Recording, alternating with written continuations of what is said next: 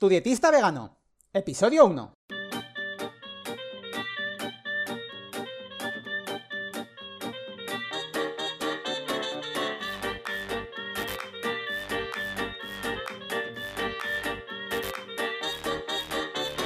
Hola, ¿qué tal? Muy buenas a todas y a todos.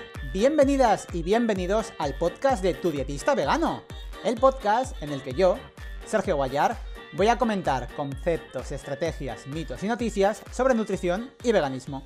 En resumen, cómo una alimentación más vegetal puede ser, entre otras cosas, muy beneficiosa para tu salud. Y bueno, te recuerdo que si tienes cualquier duda o pregunta con respecto a algo mm, del podcast, si quieres sugerir un nuevo tema, quieres que hable de algo en concreto aquí en el podcast, me puedes contactar a través de mi página web tudietistavegano.com barra contactar y bueno, pues obviamente si tengo eh, muchas personas que me están comentando que hable de un cierto tema, le voy a dar más prioridad y saldrá antes aquí en el podcast.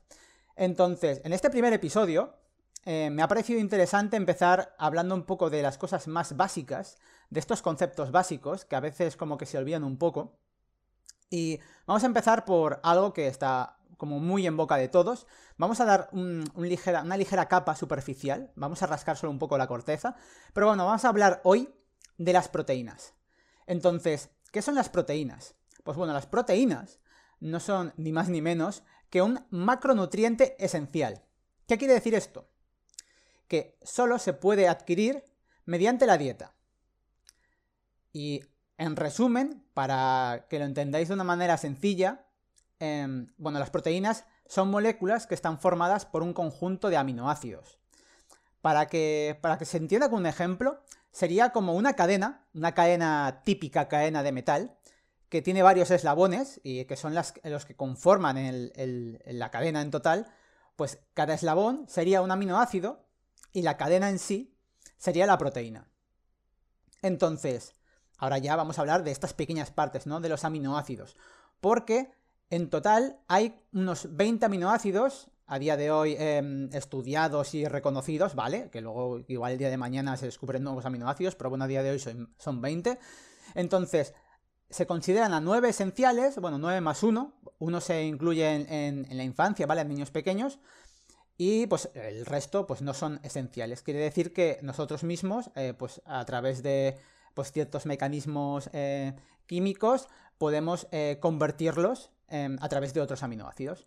Entonces, hablando de estos aminoácidos esenciales, de los nueve, eh, son la histidina, la isoleucina, la leucina, la lisina, la metionina, la fenilalanina, la treonina, el triptófano y la valina.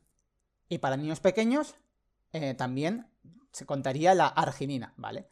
Entonces, esto sería el total de los aminoácidos esenciales. No habría que sabérselo estrictamente de memoria, ¿vale? Lo, estoy comentando aquí como un dato curioso. Bueno, si, si también queréis un poco, pues, em, conocerlos o queréis tenerlo a mano, pues si vais a tudietistavegano.com barra 1, vais a tener las notas del programa y, bueno, lo vais a poder encontrar.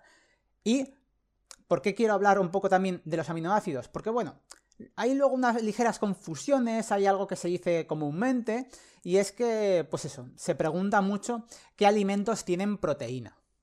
Y la, respuesta igual os sorprende, pero bueno, todos los alimentos tienen proteína.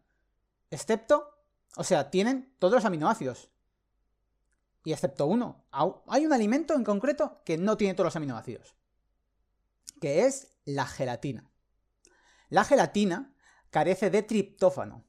Pero el resto de total de alimentos em, globales del planeta tienen todos los aminoácidos. Lo que pasa es que los tienen en mayor o en menor medida. Y de aquí viene, pues eso, la expresión de que tienen eh, ciertos alimentos aminoácidos limitantes, que estoy seguro que lo habéis escuchado alguna vez. Os voy a poner dos ejemplos clarísimos. Por ejemplo, se dice que las legumbres son limitantes en metionina. Y también se dice que los cereales son limitantes en lisina. Entonces, ¿qué quiere decir que son limitantes? Pues que de este aminoácido en concreto tiene una menor cantidad de lo que sería, digamos, lo óptimo. Luego también es verdad que hay ciertos alimentos que aunque tengan todos los aminoácidos, tienen muy poca cantidad de proteína. Que luego también se ven algunas comparaciones de X gramos de brócoli comparado con X gramos de otro alimento y dices, sí, si te comes no sé cuantísimos kilos de brócoli, tienes tanta proteína. Y dices, hombre, a ver, igual es mejor buscar un alimento que tenga más calorías y también más em, proteína que no hincharte a brócoli, porque igual es un poco difícil. Pero bueno, que ya hablaré en otro podcast en concreto también de los aminoácidos limitantes y demás, porque como os estoy diciendo, este es un podcast un poco resumen, un poco de concepto básico. Así que ya, por último, me toca tocar qué función eh, tienen las proteínas en el cuerpo, ¿vale? Y es que tienen diversas funciones, algunas os sonarán, otras quizás no, pero bueno, eh, las proteínas en el cuerpo tienen una función estructural, también tienen la función enzimática, eh, tienen una función hormonal, también tienen una función reguladora, también tienen la función homeostática, también función defensiva, función de transporte, contráctil y de reserva. Tampoco voy a entrar en excesivos detalles, pero bueno, mm, si no suena alguna cosa, por ejemplo, eh, contráctil sería eh, la actina y la miosina del músculo, ¿vale? Eh, tema estructural, pues todo el tema de, pues, en, en las células, ¿no? También, entonces, tienen muchas funciones en el cuerpo, entonces es un alimento necesario por todo esto que estoy diciendo, porque tiene muchas funciones y hay que adquirirlo, como he dicho también, mediante la dieta, porque nosotros no somos capaces de sintetizar eh, proteína de la nada. Hace falta que comamos alimentos que tengan proteína para poder luego pues em, hacer todas estas funciones. Entonces, hasta aquí este, este, episodio cortito, ya veis que es muy breve, luego seguramente habrá alguno en el que me pueda extender un poco más, pero quiero ir un poco poco a poco explicando estos conceptos para que se vayan entendiendo un poco y luego sí que ya ahondar en, diversas cosas, por ejemplo, en los aminoácidos limitantes. Voy a dedicarle un podcast en concreto a eso. Entonces, también si tenéis cualquier duda con respecto a este tema de las proteínas, para profundizar más, pues bueno, eh, ya sabéis, me podéis escribir en tuditistavegano.com barra contactar y nada más, que muchas gracias por escuchar el podcast, también por compartirlo. Si, bueno, si, si me estáis escuchando desde Spotify, pues por suscribiros en Spotify. También por esas valoraciones y comentarios de 5 estrellas en iTunes, en Apple Podcast. O también por darle a me gusta y por comentar en iVoox. Entonces, eh, nada más, que poco a poco vamos a ir avanzando. Ya más o menos os podéis imaginando cómo va a ser estos primeros días de podcast. Pero luego vamos a profundizar ya, ya os digo, en algo con más chicha. Así que nada más, espero que os haya gustado otra vez, lo repito. Muchas gracias por estar ahí al otro lado. Y nada más, que nos vemos en el próximo podcast. Adiós.